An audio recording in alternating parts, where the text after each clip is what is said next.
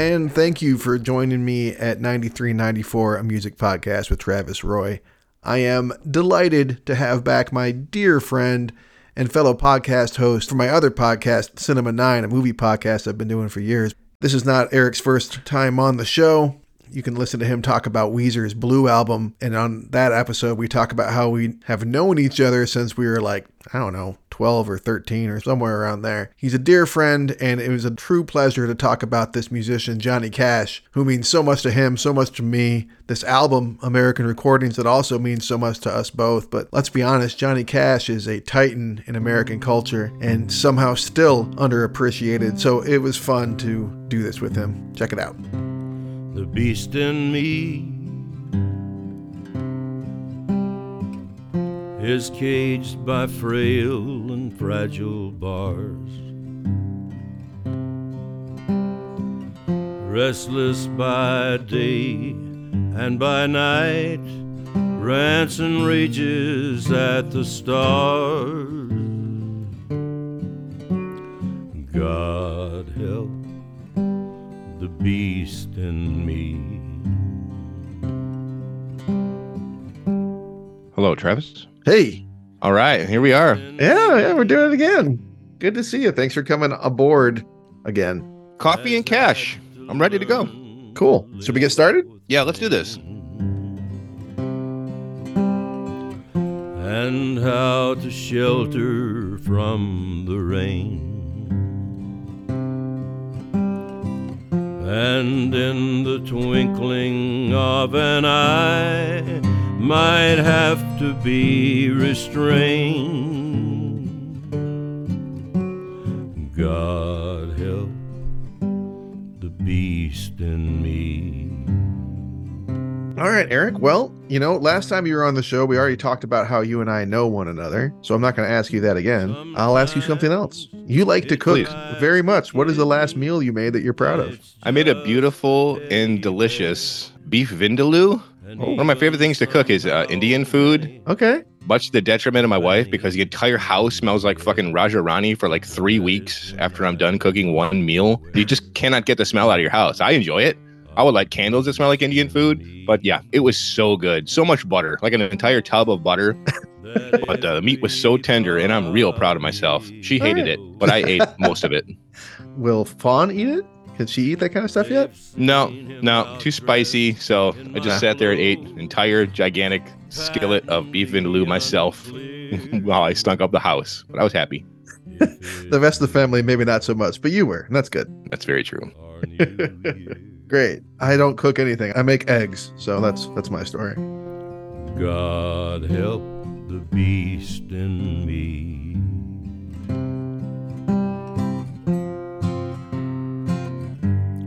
The beast in me. All right. So, how did you get into this album because we're here, of course, to talk about the resurgence of Johnny Cash in 1993 yeah. with American Recordings and his teaming up with oh fuck, I'm blanking on the dude's name.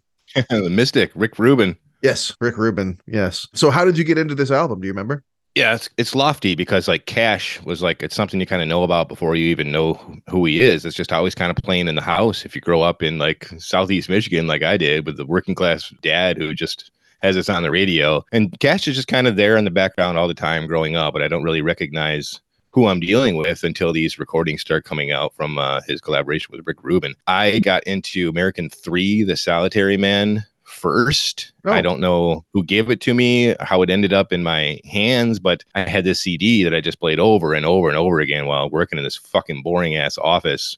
And I went back to the earlier stuff after that, but like I loved three so much that I just kept playing it. Maybe I was broke too, so I couldn't afford to go back to volume one and uh, Unchained, but uh, that was it. And so I just kind of became this casual, you know, legacy Cash fan and into this new supporter of his in the late 90s and early 2000s. That's awesome. I think it was sort of similar. I mean, my family is working class, I think, sort of, yes. Uh, more clerical work but still, mm-hmm. um, definitely not a wealthy family. But we did not listen to Johnny Cash, even though my mom was a country fan. I, I mm. did not hear Johnny Cash in the house. Now I knew who mm. he was, the same way I knew who Elvis was or Buddy Holly or something like that. You know, I'd, I'd heard the name and I was familiar with some of his stuff. But then this album came out and there was a video for Delia's Gone, which was the first single. And they played that shit on Alternative Nation in 120 minutes like it was a goddamn alternative track. Yeah. And I was taken away. You know, I was like, what is this? Delia, oh Delia, Delia all my life. If I hadn't shot poor Delia, I'd have had her for my wife. Delia's gone, one more round, Delia's gone. I went up to Memphis and I met Delia there. Found her in her parlor and I tied her to her chair. It was so basic and fresh to me that it could just be a dude and a guitar. It seems so basic, but it was new to me at 13. and I got into this album, and shortly after this, I got into the Mountain Goats Zopilote Machine. And between the two of these albums, I was like learning guitar around the time. So I was like, well, shit, I could just like record and write songs, just me and a guitar, and that's enough. And so I got really prolific with my songwriting in my early teens, and it was in part because of this album.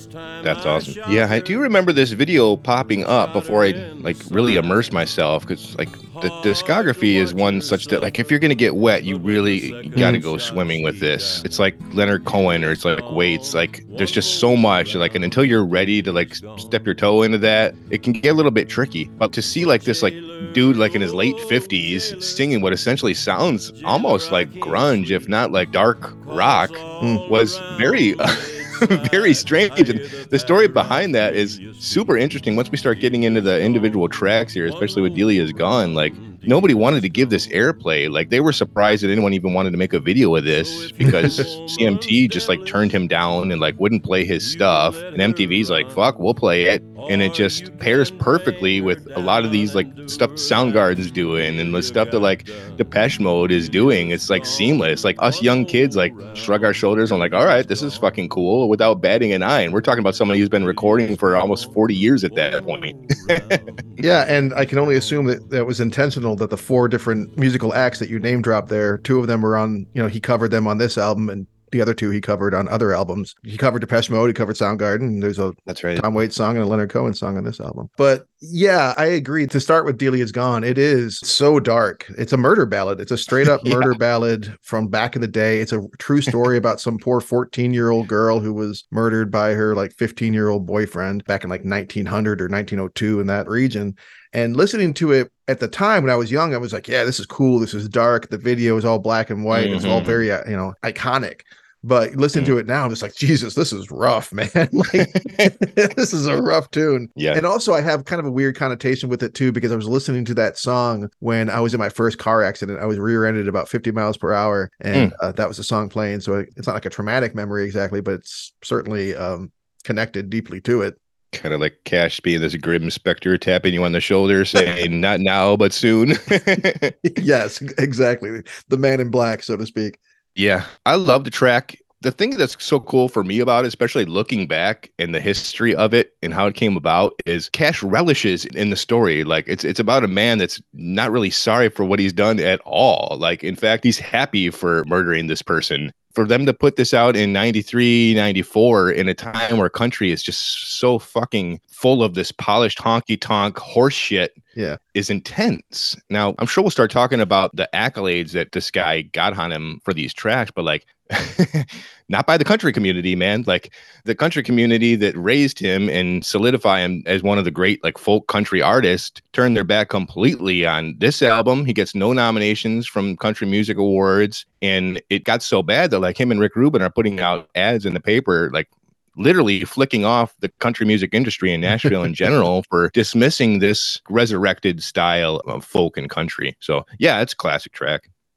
Yeah, and I do believe that he's literally haunted by Delia by the end of the track, talking about he hears the patter of her footsteps all around his bed at night. But it's jarring, I think, in the time period that we're in, the glee and the unapologetic nature of the murder. But yeah, going to your point about it just not being celebrated, when I got into this album, I ended up getting into all of Johnny Cash stuff. I got like a box set Mhm. of his cassettes, Sure. and, like stuff going back to the 50s and Mhm. wherever, like his earliest stuff, you know. And a lot of that stuff, the earliest stuff, Hey Porter and Five Foot High and Mm. Rising and all that Mhm. kind of stuff is great, really great. And then he gets into like, you know, the cocaine ostrich years.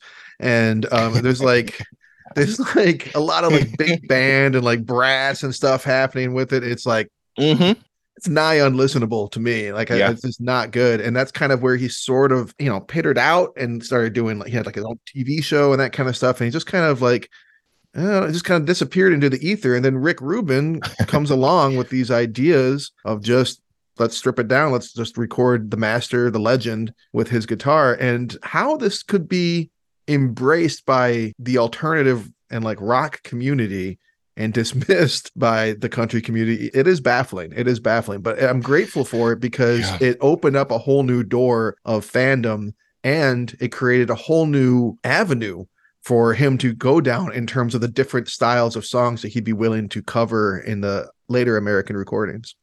Yeah, and a lot of that is kind of the, you know, I won't say charlatanism of Rick Rubin, but I'll, I'll probably definitely say the marketing prowess of Rick Rubin, because a lot of this is kind of him prodding Cash to record against, you know, his instincts, some of this modern stuff. Mhm.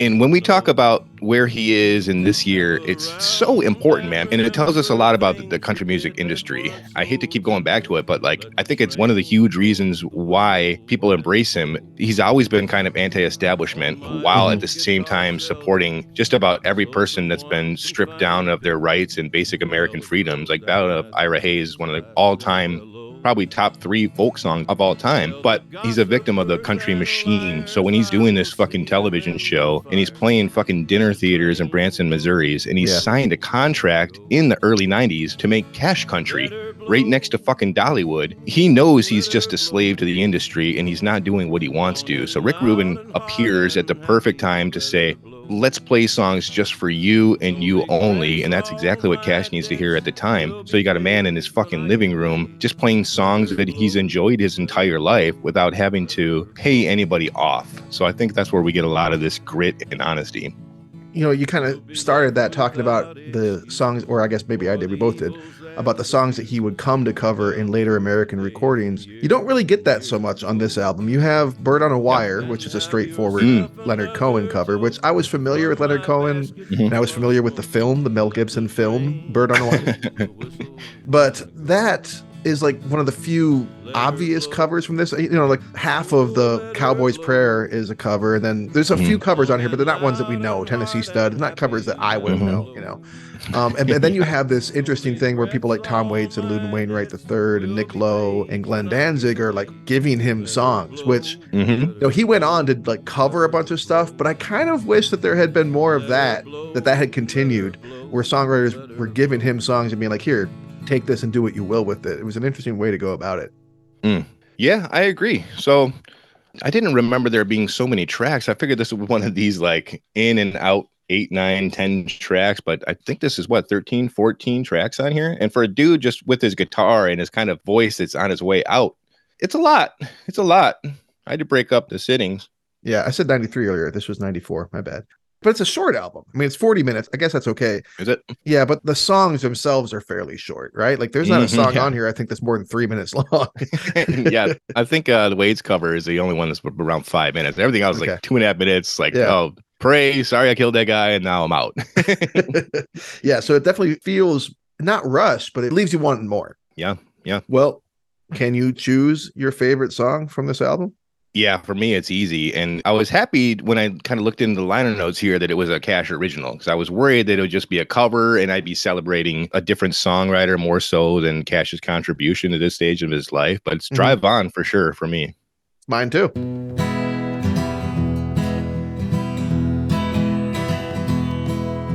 Well, I got a friend named Whiskey Sam. He was my boony rat buddy for a year and now. He said, I think my country got a little off track. Took him 25 years to welcome me back. But it's better than not coming back at all. Many a good man I saw fall. And even now, every time I dream, I hear the men and the monkeys in the jungle scream. Drive on, It don't mean nothing. My children love me, but they don't understand. And I got a woman who knows her man. Drive on. It don't mean nothing. It don't mean nothing. Drive on. Yeah. I mean, it just clips along at this beautiful speed. It retains that kind of Sun Records feel that I love from him. The you know the boom chicka boom chicka boom, but it also kind of cooks along with that kind of modern edge. Man, I love it. It's fucking awesome. You know, he's always been able to embody these downtrodden people, like you were mentioning earlier. He actually has very little experience in. Now, he was in the armed forces. He was in Mhm. the Air Force. hmm He voluntarily signed up during the Korean War, but he served in Yep. Germany, and he was like a Mhm. he did Morse code stuff, right? I had to like do the math. Remember at at one point as a kid and be like, oh wait, no, he wasn't in Nam. He would have been too old for Nam. He wasn't there. Yeah. But I totally Yeah. spent years thinking that this was like a true story, and of course it's not. But he makes it so it feels very lived in. It was a slow walk in a sad rain, and nobody tried to be John Wayne. I came home, but Tex did not, and I can't talk about the hit he got. But I got a little limp now when I walk, and I got a little tremolo when I talk. But my letter read from Whiskey Sam, You're a walking, talking miracle from Vietnam. Drive on. It's got a great message. I mean, teenagers in the 90s aren't jamming out to songs about Vietnam soldiers returning from war and their children not understanding their torture at a time where PTSD wasn't an acronym that was founded yet. So, that being said, the song still moves and it's got an energy mixed with that pathos that makes it easily my favorite track off this album. There's that pathos, but there's also like this kind of like, who gives a fuck? Don't mean nothing. Mhm. Drive on. You Yeah. know, there's Yeah. like this Yeah. uh, perseverance behind it and a, and a lightness to it, which is kind of weird, but in a good way. Absolutely. Yeah, it's great. Yeah, it's an awesome song. I did choose it as my favorite this go around. I really thought that my favorite was going to be like a soldier, um, Mhm. which is also a really beautiful song. But yeah, Drive On, there's something to it. now, what kind of memories do you have tied to this album? Is there anything else specifically in your life that this brings to your mind? you and I are huge as good as it gets fans. Mhm. And one of my favorite scenes out of that is the fact that Melvin has special CDs for special occasions, you know, for Mhm. emergency use only to pep things up. Yep. This is definitely my, you know, drive home from a party while trying to stay awake and, and make it home safely type of record. So oh, really? when I used to get kind of wrapped up in my own thoughts and a little bit down on myself and it was late at night and there was nothing but the road before me. I would always throw in stuff from uh, american recordings and obviously stuff from murder ballads and and stuff like that. So yeah i mean for me this isn't something i could jam out with a lot of friends. It just puts me into a weird but good place. Yeah, it's funny you'd say that because when I started the podcast, I'm like, oh, this is definitely one of those albums I, I want to talk about. And I was grateful that you wanted to talk about it too, because part of me was like, well, everyone will want to talk about this album. But then I realized like I never really talked to any of my friends about this Yeah, album specifically. I know that a lot of our friends are Johnny Cash fans, but not necessarily this album. What about a underrated track? Is there an underrated track that you were able to pinpoint? That's tricky. Again, like the majority of these are such personal songs to Cash that he kind of wanted to unearth and record on his own. For me to be like critical of these choices is tricky. But again, this is a, a hymn book put together mostly by Rick Rubin, who's trying to sell albums. Yeah. So as far as the underrated track goes, I put 13 on there. Bad luck wind been blowing at my back. I was born to bring trouble to wherever I'm at. Got the number 13 tattooed on my neck. When the ink starts to itch, then the black will turn to red. I was born in the soul of misery, never had me a name. They just gave me the number when I was young. I think it got accused a lot of being kind of a gimmick because of Rick Rubin's relationship with that artist, but I fucking immeasurably love Glenn Danzig unironically, and I've always liked this track. Yeah, it's one of the ones that really grabbed me when I was 14. Um, not as much as I got older, but you want to talk about darkness. It is Yeah, clearly the yeah. darkest song on the album. It's almost got this post apocalyptic feel to it. Mm-hmm. And it blends in well with the tons of religious imagery, Christian imagery on this album, which you wouldn't have necessarily expected that from Glenn Danzig. And it's not like a Christian song by any means, but maybe because the person that's coming out of, but it's like the other side Mhm. of Cash's Christianity. And I think it's just the right amount of overall apathetic disdain. Fuck it. I was born in the soul of misery, so my life is going to be miserable, but I'm going to do my best. I was born in the soul of misery. Never had me a name. They just gave me the number when I was young. They just gave me the number when I was young. And you're right, because it's coming out of an older man who's dealt with his demons long ago. Yeah. It's listenable and it's not just Drek for the sake of miserable Drek.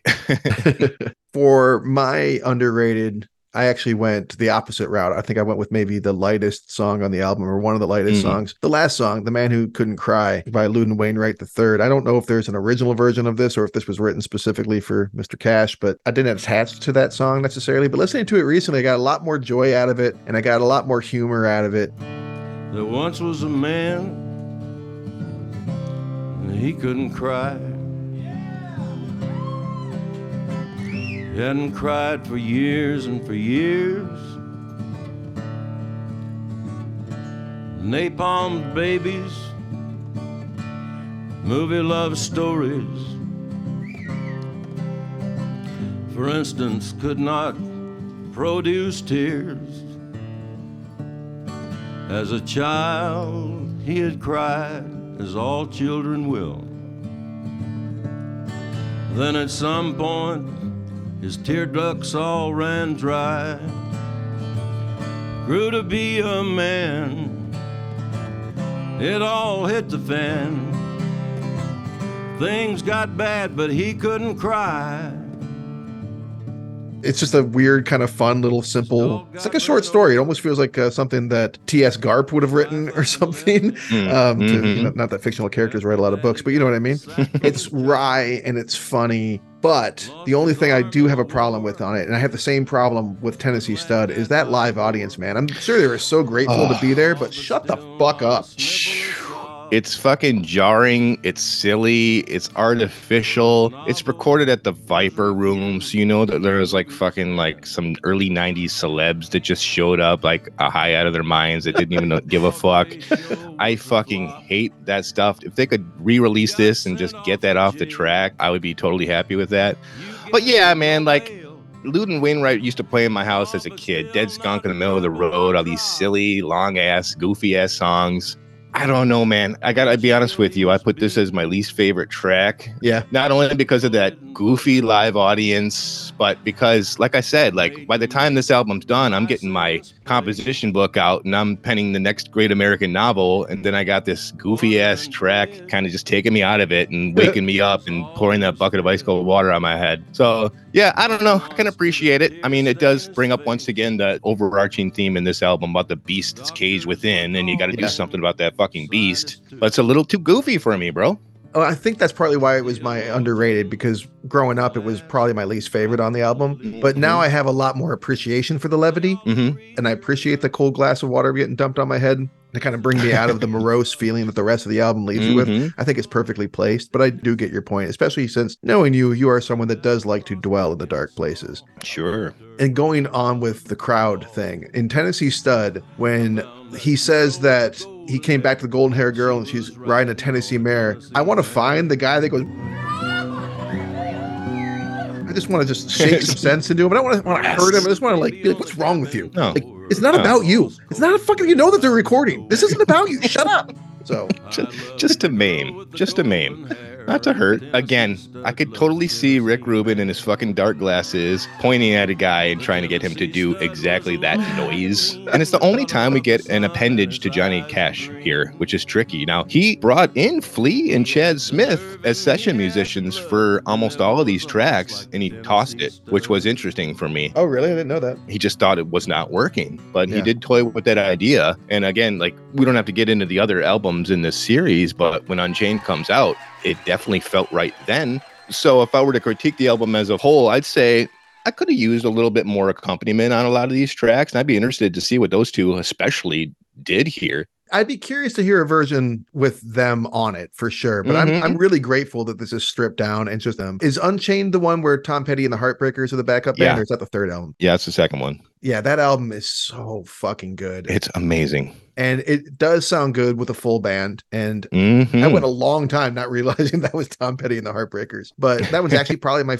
well, either this one or that one is my favorite of the American Recordings series. But I like this Love one, I think, the most because of that. It's just him. It's just the simple beauty and talent of not to overuse this word, but there's the simplicity to it. There's nothing overwrought here. It's just a- Mhm. a, beautiful voice, beautiful words, and simple guitar playing. So I, I really appreciate that. I think he kind of earned the right to bring on those session musicians later. Like, we can't forget this. He's with Columbia Records since 1955, and country's in such a fucking stupid place in the 80s that he gets fired off his label. We're talking about one of the great pantheons of, of country music, and Columbia Records says, Well, you're selling 50,000 units these days, and we got to make room for George Strait, Clint Black, and this honky tonk horse shit. So he gets fired, Mm. and that pisses him the fuck off. So I think for him to come out stripped down on that first album to let everyone know who they're fucking dealing with was the Yeah. right call. And then you kind of bring the music in and let everyone celebrate.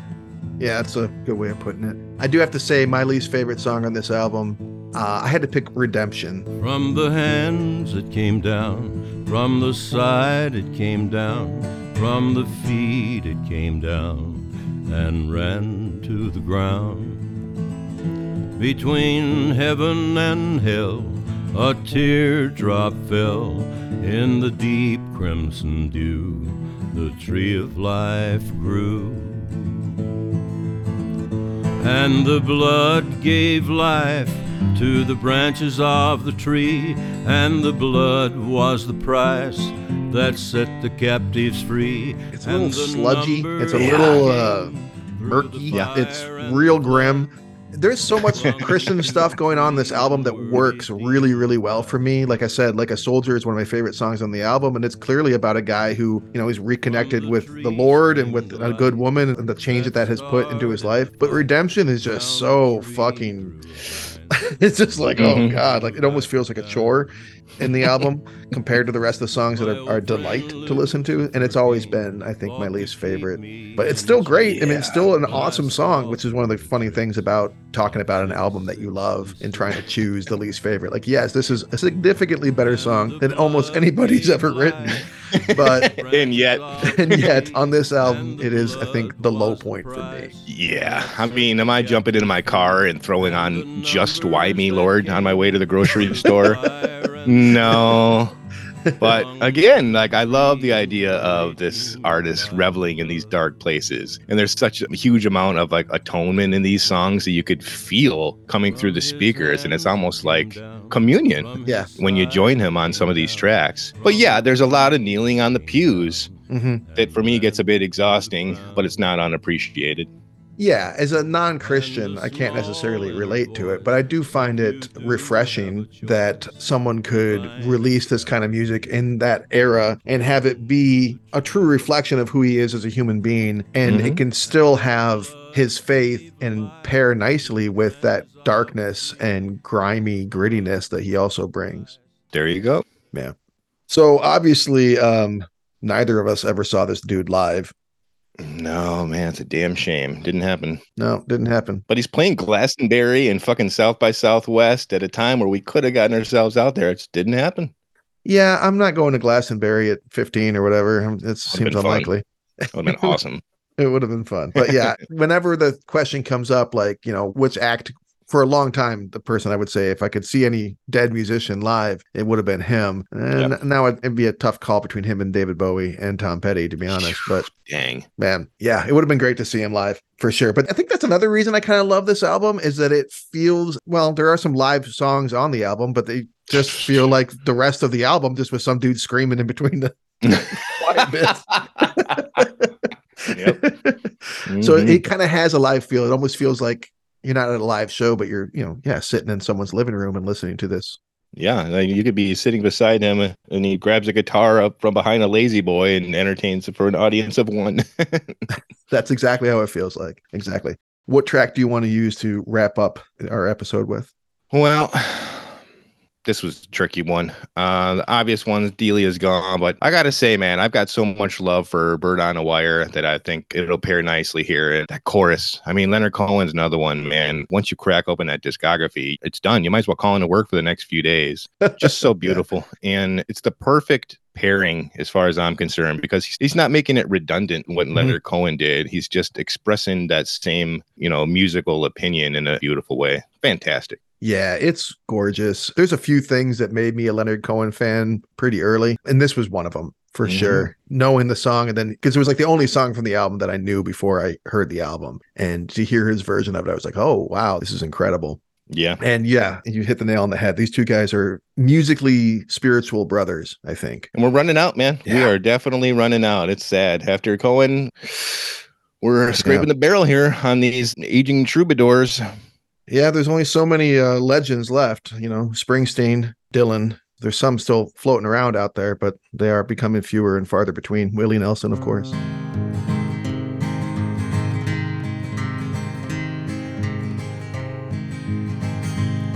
with the twilight colors falling and the evening laying shadows hidden memories come stealing from my mind and i feel my own heart beating out.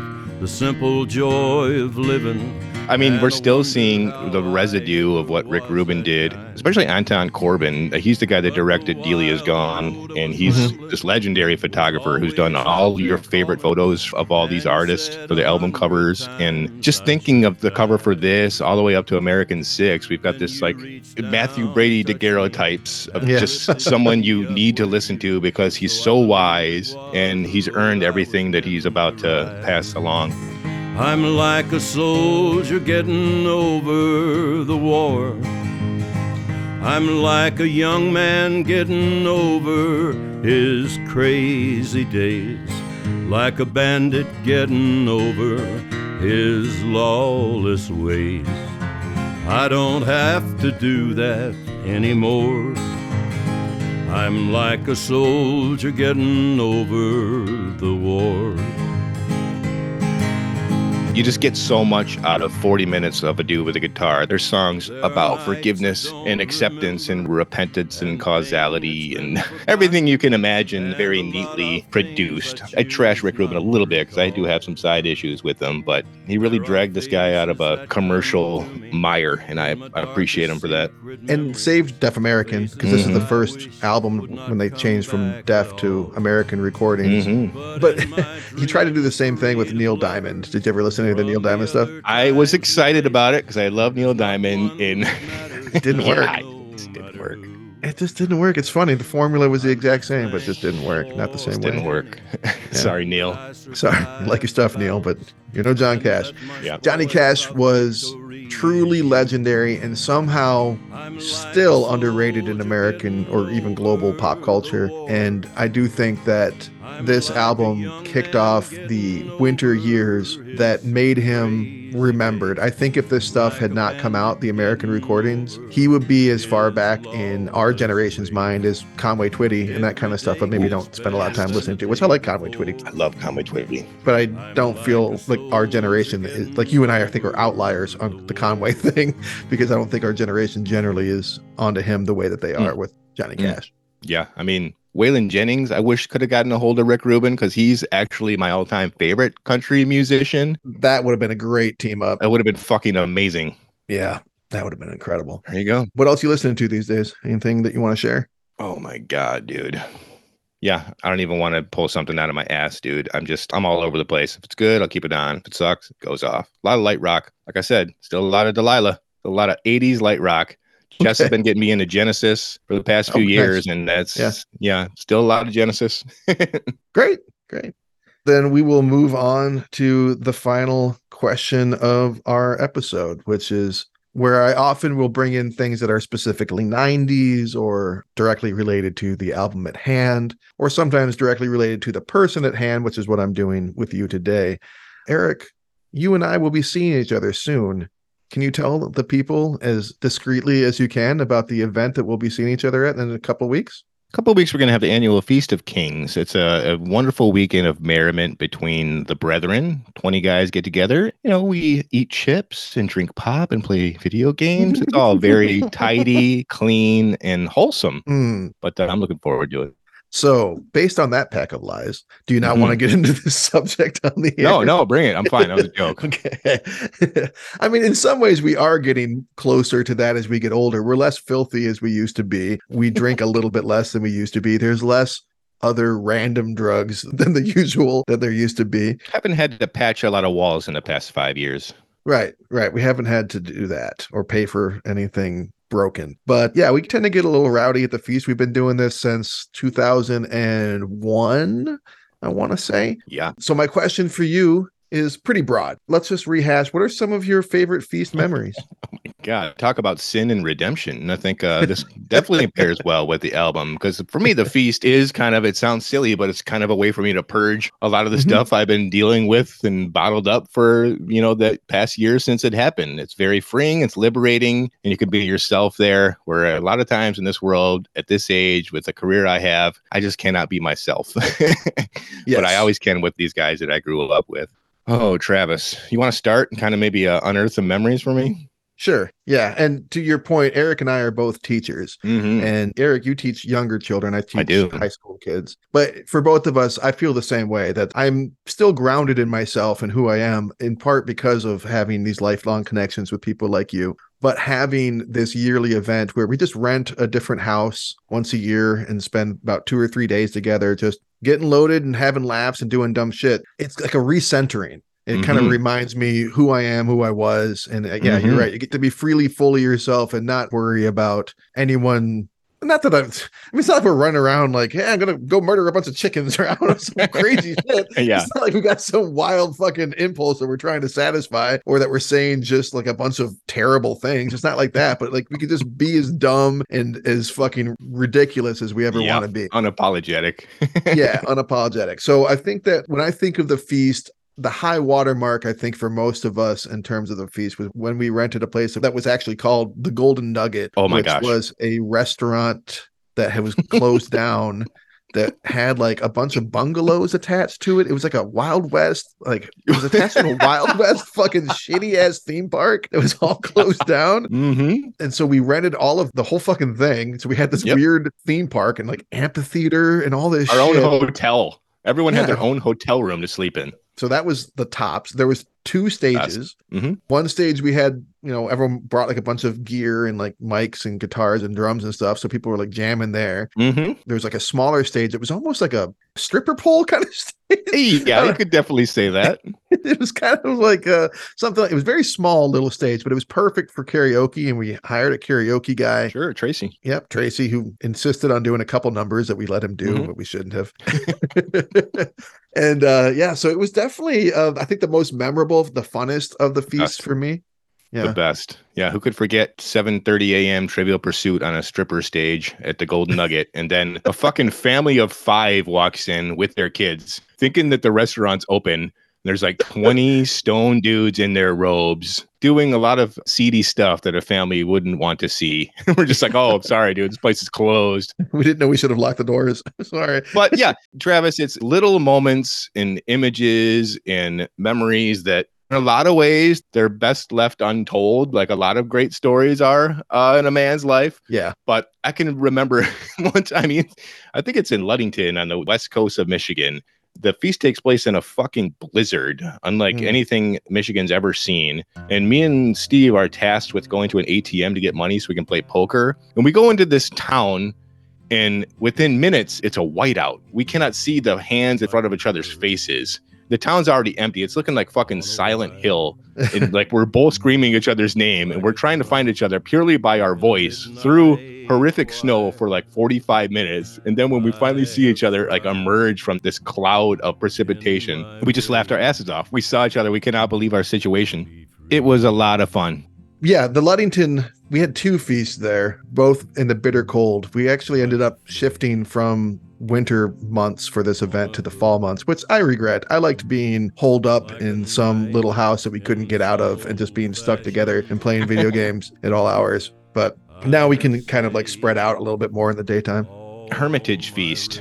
We went to Andrew Jackson's Hermitage, or at least it looked just like a replica of it. Yeah, it was modeled after it. And we fucking played kickball until it got dark out. Now, that wouldn't be so bizarre to the layman who doesn't know us, but for the fact that, like, the overwhelming majority of us are not athletic at all. So, like, 18 fat guys that haven't played sports since like eighth grade gym, like lumbering around trying to play kickball was A, hilarious, and B, a lot of fun that I didn't expect. Yeah, everyone remembers that fondly. I sat that one out. I was like, yeah, no, I'm good. I'm not oh, I'm not here to fucking run around. That's not what I'm here for. I had a, I had a fine time otherwise. oh, it was so fun. I'm sure you guys had a great time. I enjoyed eating and Oh, drinking shit. and sitting down. That's I don't Wow. I don't go on vacation to run around. There you are. That's part of it too, is that we have to try and remember these places by their different names. Mm-hmm. The names that we apply to them most of the time. Grandma's house was another feast that we once had because we were at some house that looked like a grandmother's place and the power went out uh, for a full 24 hours in the first night. The toilets stopped working. There's like 20 dudes in a house with no working toilets for like 24 hours and nothing to do problem. but uh, Yeah. play Scrabble. that was actually a fun feast though. You know, last year we had this gigantic schoolhouse, this straight out of fucking Little House on the Prairie, Oh my god. that could have fit like 100 people. And then in 2015, in the Irish Hills Feast, it's literally just a garage. And yet we have a great time in it. I've missed two feasts, I think. And that feast, I was finishing my master's thesis and I couldn't come that year. And then I was sick a couple years ago, Didn't get the security deposit back that year, but which is maybe why we've gotten cleaner about it the last few years. Because, I mean, early days of the feast, it would just be at people's houses, mostly our friend and co host from Cinema 9, Mike Govier's house. And it seemed like half the goal was to trash the place and get as filthy and disgusting Sure. as possible. I remember like someone dragged a bed into the kitchen, like a just a mattress, and it was just like covered in garbage and they slept with garbage as their blanket, more or less. great times. Yeah, so I'm really looking forward to seeing you for the, was it Feast 22, 23, 24? What feast are we on? Do you know? Something like that. I think it's 21. Whatever, in the early 20s. But yeah, I'm looking forward to seeing you then, my friend. It'll be very soon. Likewise. Let's do it. All right. Well, thank you so much for coming on the show, Eric. Very much appreciated. You're my boy, Blue. I love you. I love you too. Catch us on Cinema 9. We do it every Tuesday night, usually. Okay, bye. Johnny Cash. Bye bye. See ya. like a bird on a wire, like a drunk in a midnight choir. I have tried in my way to be free.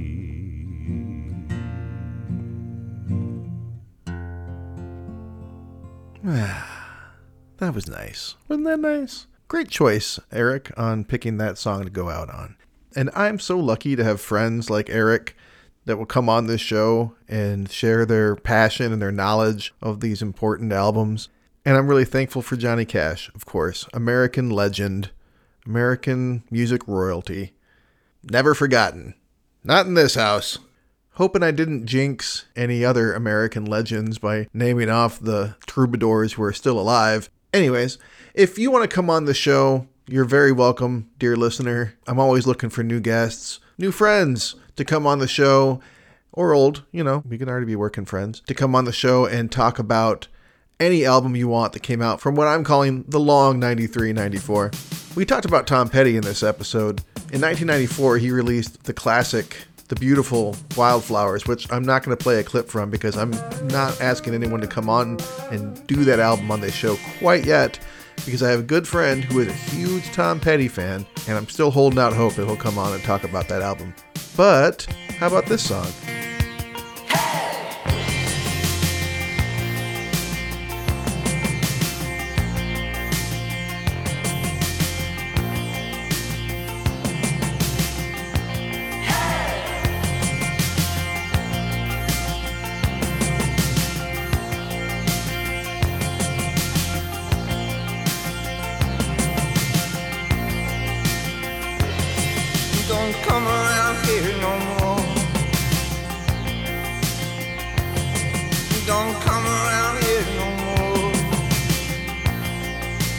I know what you're thinking. What the fuck is this? Uh, Southern Accents came out in 1985, Travis. Uh, how long are you thinking this long 93 94 is? Well, I got news for you.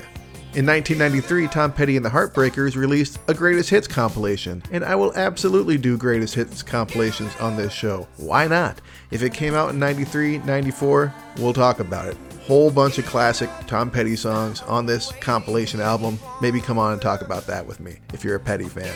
Or if you're a fan of any other music from the era 93 94 reach out to me at 9394podcast at gmail.com i'm on facebook because i'm i don't know an honorary boomer i guess and um, yeah if you could be so kind as to rate the show you know click the button that says five stars or whatever happens on you know your preferred podcast platform i'd appreciate it quite a bit that is it. Yes, I will leave it right there. You have yourselves a wonderful time with your lives.